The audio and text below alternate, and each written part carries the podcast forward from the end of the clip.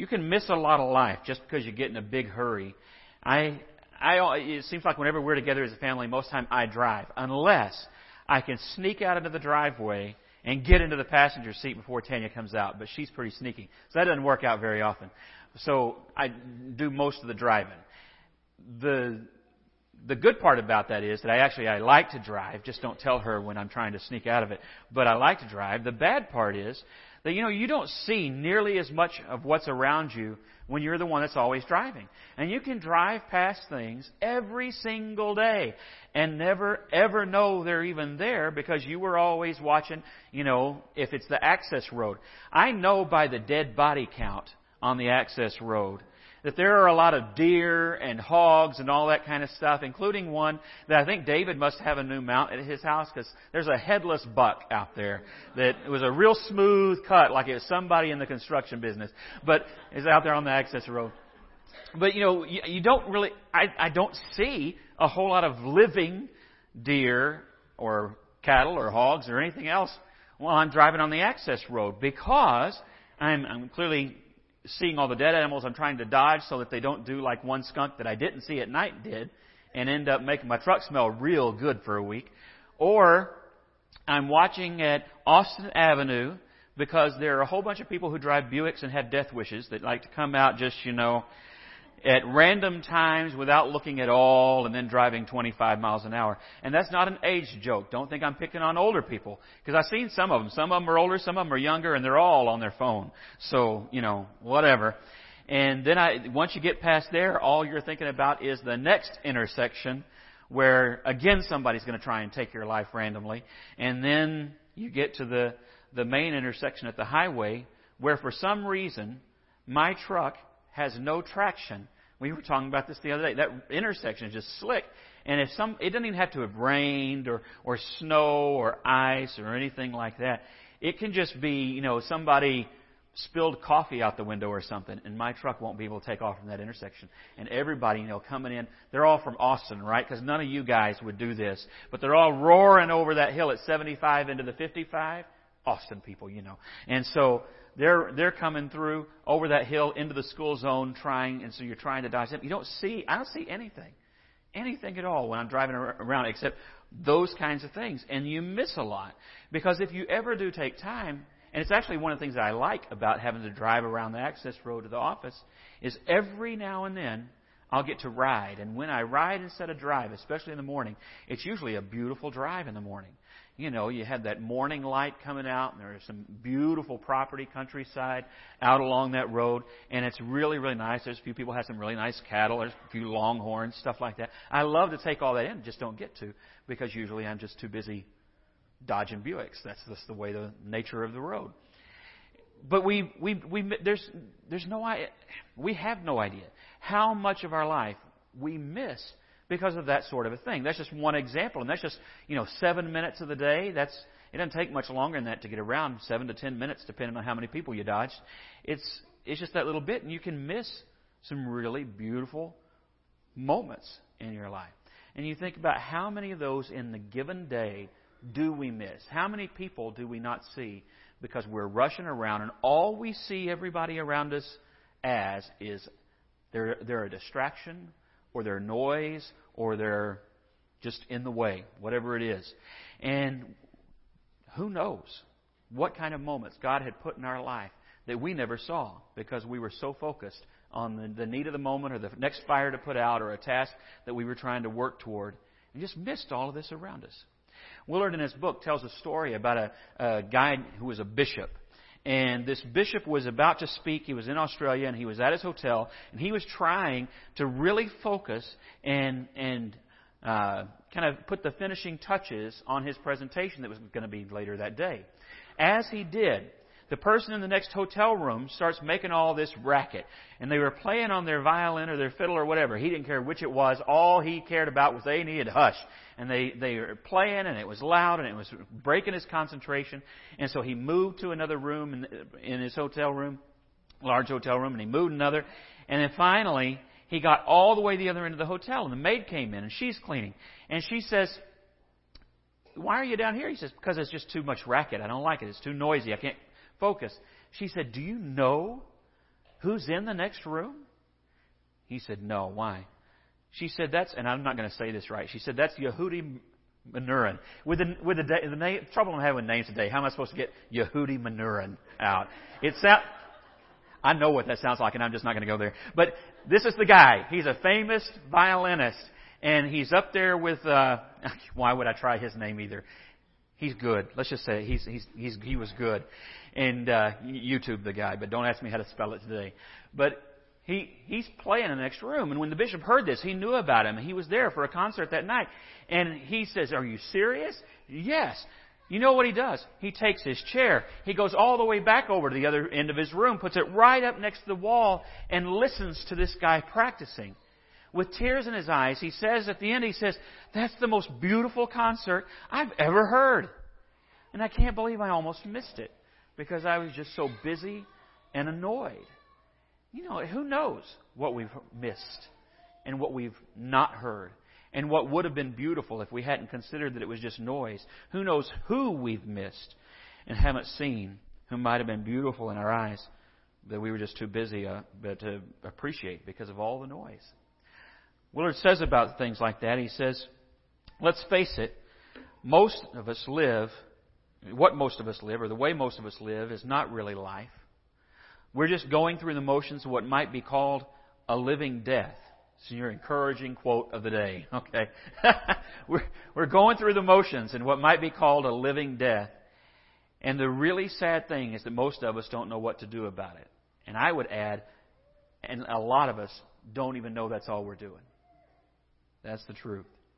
He says most of us don't know what to do about it. The answer is learning to love. We can't live any better than we love. After that bishop heard the concert, he loved that moment. He appreciated the person his, who was in the room next door. But he had no appreciation until he actually took a little bit of time to take in what was happening.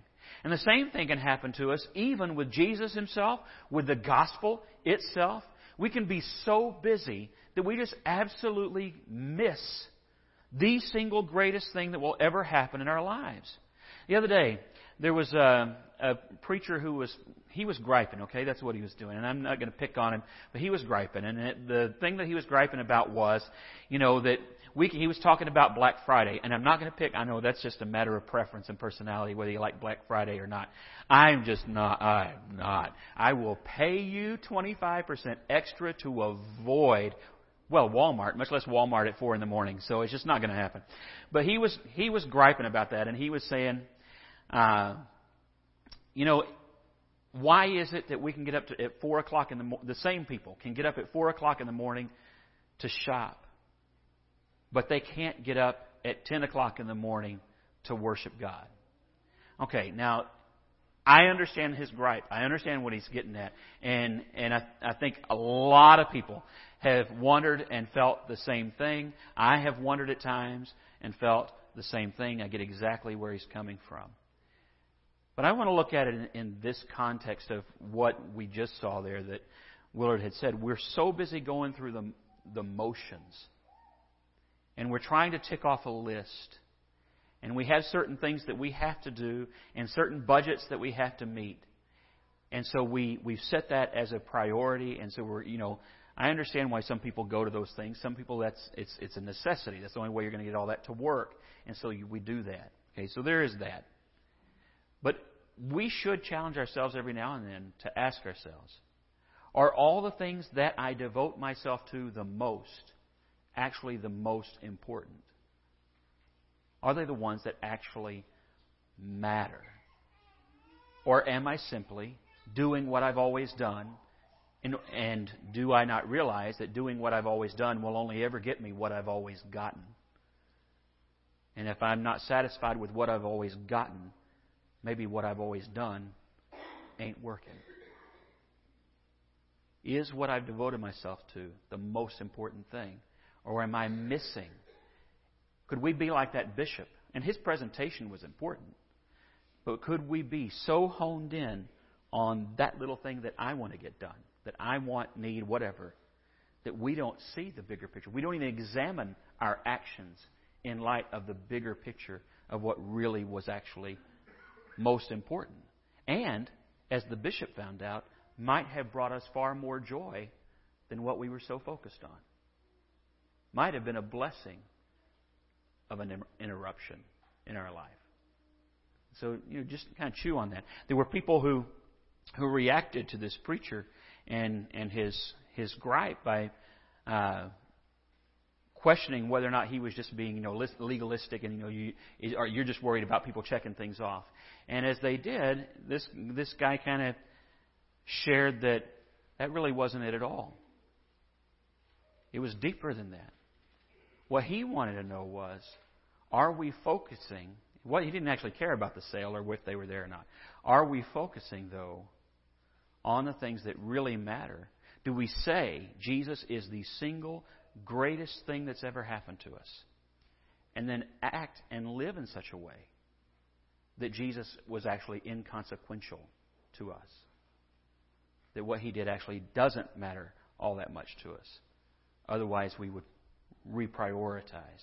And he really just wanted to know, even for himself, are we really putting him where we say we're putting him? Are we really making him the center of our life? Look at Luke chapter 8.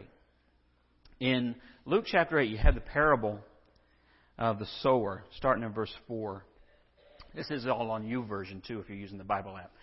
Uh, in verse 4, we'll read a little bit of this. We won't go through all of it. When a great crowd was gathering, the people and people from around the town came to him. He said in a parable, a sower went out to sow his seed. And as he sowed, some fell along the path and was trampled underfoot, and the birds of the air devoured it. And some fell on the rock as it grew up.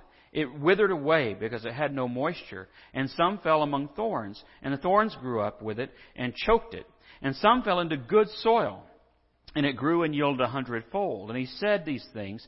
As he said these things, he called out, He who has ears to hear, let him hear. That last part is actually the most important part.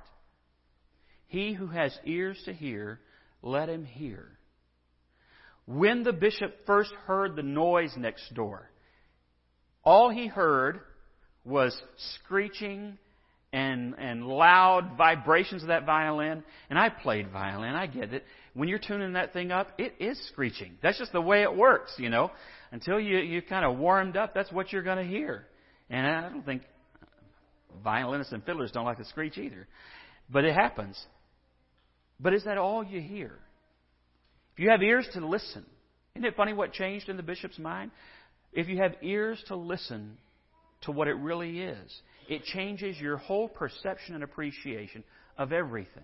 When Jesus says there are these four kinds of soil, some are hard like a hard path, hard hearted people who aren't going to listen and don't care and are never going to pay attention and don't ever put Jesus as a priority. They don't hear the gospel. They don't hear that, that it's a message of grace and mercy and salvation and joy and hope. They just don't hear. They don't want to hear.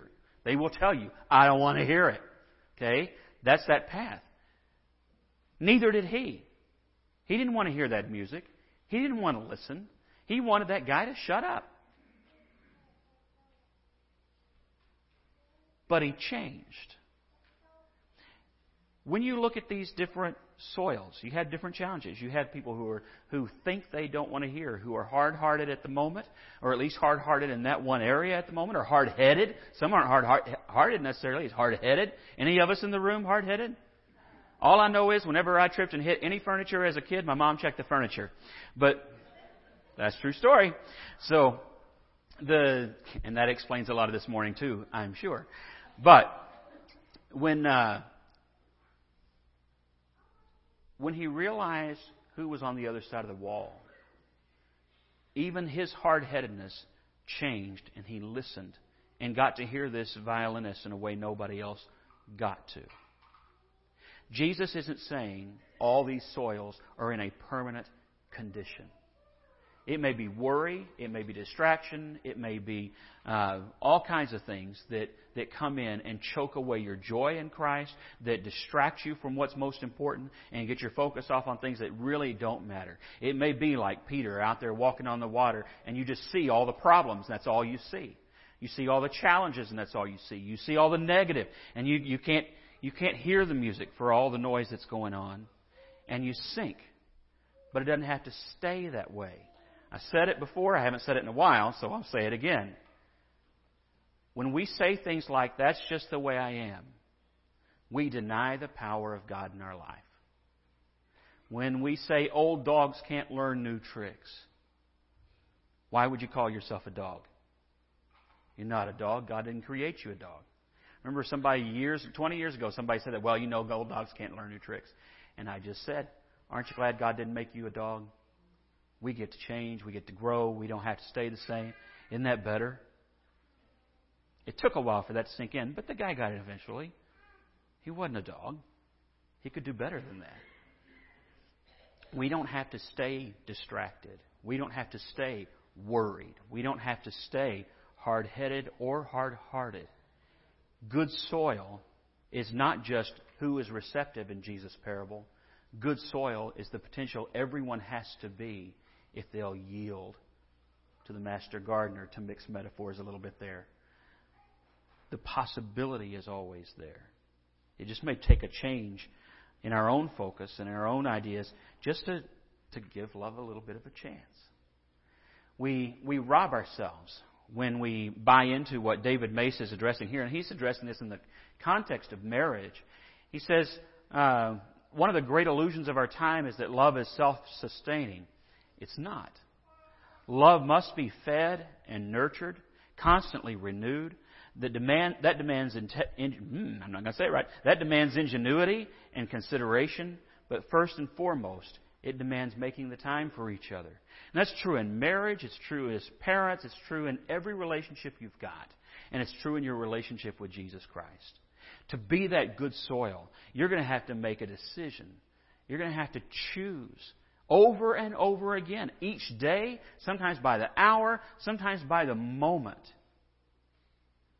that you're not going to treat Jesus like a distraction, but that you're going to see and hear Him in a way that lets you see what love really is and start to live what love really is.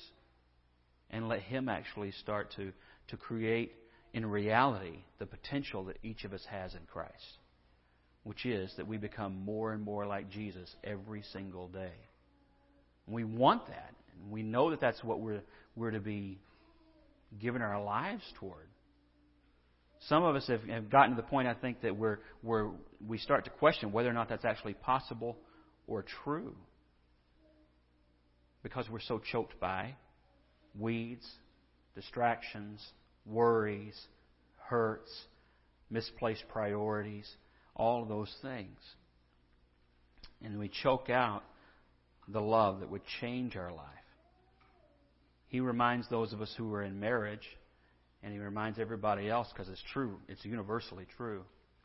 Love isn't going to just work itself out. Love isn't going to just happen. Every day you get up and you decide, today I'm going to be good soil.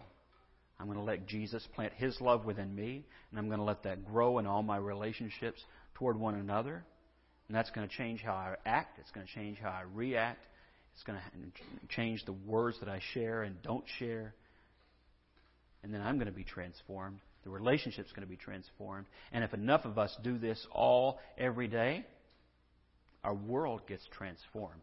Those who encountered the early church said they turned the world upside down because of it. And it wasn't just the teaching about Christ that turned the world upside down, it was that they lived it and practiced it every day. I've said this before. Jesus always is our example. He leads us in how to do this. He never just says, go out there and do stuff he then shows us, okay, here's how it's actually done. One of my favorite examples is Mark 5. And you can turn over there or not turn over there. We're not going to read the whole thing. It's a longer uh, event, and some of it is uh, details we're just not going to look at today. We don't have to worry about devil ham or anything like that. It's Thanksgiving and it's turkey time, right? So we're not going to worry about it. But I love this story for what actually happened and how Jesus changed his life. Short story. You got this guy, Jesus, Jesus and his disciples, they pull up their boat onto the shore and they're near a cemetery. You've got this guy who comes running down. He is an absolute example of demon possession. Not just a demon, but demons. So much so that when Jesus says, tell me your name, they say, our name is Legion for we are many. Okay, that's like beyond poltergeist. That's creepy stuff, right? So you don't ever want anybody coming up to you like that. At, that'd be the Walmart parking lot right there. Okay, that's that's that's the, that's where this would have happened if Jesus had come now. We know that's true, don't we? Somebody would have come up to you. He'd have probably rolled up naked in that cart. He'd have been riding the cart up to you, and wow, wouldn't that be something? All I know is me and the other disciples have been jumping back in that church bus and whoo, gone. But, because I think that's what they wanted to do. This guy comes up to Jesus and falls on his knees because even the demons shudder, Scripture says, in the presence of God. Isn't that, let me just go back to the very beginning of what we're talking about. We can be so distracted by our lives, by our lunch, by our whatever, that we can miss a God who is so glorious, so holy, so loving, and so powerful that the, even the demons shake and bend their knee. And we will treat him at times with the level of respect of a discarded Dr. Pepper can on the side of the highway. Is that wild? That's just a little parenthetical observation. But isn't that wild? These demons showed Jesus respect as he approached. They trembled in fear at his authority and at his power. What Jesus saw in this man was so different from what anybody else had ever seen. Other people saw him as a distraction. They saw him as a problem. They saw him as a pain in the neck. And they were tired of him. You can kind of understand it. You can see from their point of view how scary it would have been to have had this guy around. Okay, this guy is the kind of guy that that when discussions come up, like they have lately several times, what are we going to do about church security and all of those kinds of things? And as we're trying to work all of that out, I mean, this is the kind of guy you'd watch for in the parking lot, right? This is the guy. And you would already had three people as soon as his foot stepped in the parking lot going, we're going to need to keep our eye on this guy because something is not right. And they booted him out and kicked him out and chained him up and, and confined him to the cemetery. It wasn't that he was just there by choice. He had been run off from everywhere he'd ever gone. And you can understand both sides of the whole thing, can't you? They were scared. They saw him as a problem. He, who knows, I, I can't imagine what it's like to, to have all of that going on inside your head and your heart, and your body and your soul with the darkness that's involved and the, and the demonic nature of it all. I, we can't even pretend to understand what this poor guy was going through. But there was still a poor guy in there. And Jesus could see what they had lost the, the ability to see, distracted, as you can understand, by all the problems. And Jesus looks at him and sees this man. He sees a child of God. He sees what he can be when love is actually given a chance to be planted and nurtured and grown. And so he drives the demons out of this guy and does what I think I, I've said before, I, I get distracted by all the sensational part of the story. My favorite part of the story is when the townspeople come back and find him. It says they found him dressed and in his right mind, sitting there with Jesus. What an awesome picture. And I've looked and looked and looked. I can't find any artist, somebody here who's an artist should do this because my stick figures won't do. But I would love to see a really talented artist paint that picture instead of the pigs going off the cliff. Or I saw one this week where pigs were, he'd cast them off and they were all having a little, what do you call those? Not scuba diving. Snorkel, that's the word I'm looking for. They're snorkeling pigs, as if that's what happened. And our imagination goes that way. But what about the beauty of this guy back to himself? Is that not incredible? I mean, we've all known people that may not have been quite as bad off as him, but we've known some that were close. And I would love to see that kind of peace restored. that kind of hope, that kind of joy again. And that's what this man found in Jesus, just because Jesus saw him and gave him a chance that nobody else would give him, because they weren't so he wasn't so distracted by all the problems. And all of us have been there. We've been both the distraction and we've been the ones who couldn't see the the person for all the distractions and the problems. We've been there. We've done that. Jesus shows us a way to kind of cut through that. And I wish we could fix everything that He could fix, but we can at least do this. We can restore love and hope and spiritual healing to a person as much as we can with Christ as our guide. Michelangelo, incredible artist, known mostly for things like the Sistine Chapel and his work there, which is absolutely stunning and amazing. And, you know, it's on my bucket list. I'd love to go see that. But you know, so far, pictures on Google, that's as good as I'm going to get. He was also an incredible sculptor. And I am just absolutely amazed. You know, PowerPoint's not going to do any of this justice.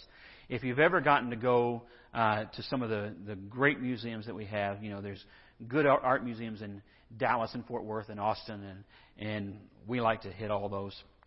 You will see eventually some Michelangelos. I think Last time it was just a small painting about that big. Even that, just absolutely incredible, talented guy.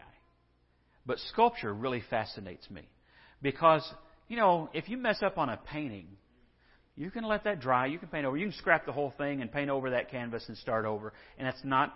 I mean, it's a big deal. Okay, I'm not going to say it's not a big deal. It's a big deal, but it's it's more doable. If you mess up, like you're in the middle of doing this and her face falls off. That's going to be a problem. This is why James doesn't do this. Because this is what James pictures.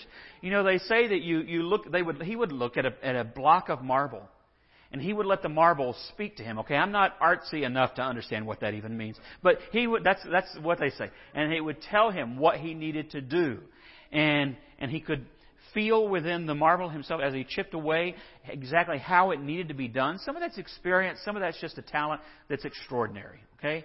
And just a gifted, gifted guy. And he could do all that kind of stuff. And some of the things, I'm always amazed when you get to go and see. Again, pictures don't do justice because this is a 3D thing. Fabric, it looks like. I mean, they can actually, he's not the only one with this talent. They will carve, you know, the, the robe and it will look exactly as a robe would flow. Go home and try that on a bar ivory soap and see how that turns out. That's talent. It's incredible. I can't imagine it. But he had this. And one day a guy comes into his shop and is looking at one of his, his sculptures and he's nearly done with it. He says, You know, it doesn't look like you've made a whole lot of progress since the last time I was here. And he says, Oh, no, I've, I've done a whole lot of work. I've, I've I've touched up this. I, I smoothed this out. I did a little bit of, of shading in here. And, and he shows him all these little things. And the man says to him, But those are all just tiny trifles of a thing. And Michelangelo then replied with this Trifles make perfection, and perfection is no trifle. Another way of putting that, the architect said, God is in the details. There is no detail too small to matter, there's no detail that's actually insignificant if it leads to this kind of perfection, was the idea. Sometimes when we talk about sharing the love of Christ with other people and living a life where we have to uh, where we're trying to be more like Jesus, that sounds like this great big task that's too much, and, and it gets to be a little bit of like spires and stained glass. You know what I'm saying? It's, it's great big religious talk that just sounds too big for most of us. It does for me. I mean, every day you got to get up and you got to do that. Okay, what do you got to do today? Well, I've got to actually go be Jesus. That sounds a little difficult, okay? Because I know what holds me back from being Jesus. That's going to be a problem. So, what do you do? Trifles, little things. We all know small little things we can do. A touch up here, a little chiseled off there, a little bit of sanding here. Done as much by the Spirit or more than by us, but little things. Where each day we decide, you know what, today I'm going to go do this for this person. And it might be small. It may just be a phone call. It may be a card. It may be a note. It may be going over and helping them out, raking their yard, whatever it is. None of those things are trifles if they lead to the love of Christ, which is itself perfection. When Scripture tells us, be perfect as I am perfect, I don't know about you, but I'm intimidated. Okay? And I know that what he means by perfection, he doesn't mean flawless. He means be whole and complete. And, and that doesn't help me that much, does it?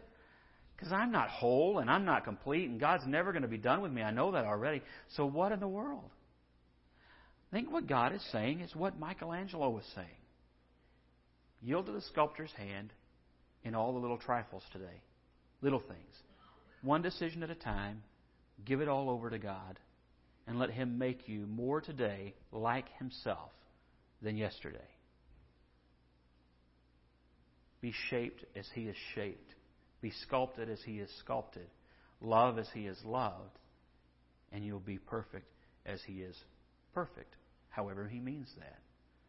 One little trifle of a thing at a time. Let's pray together.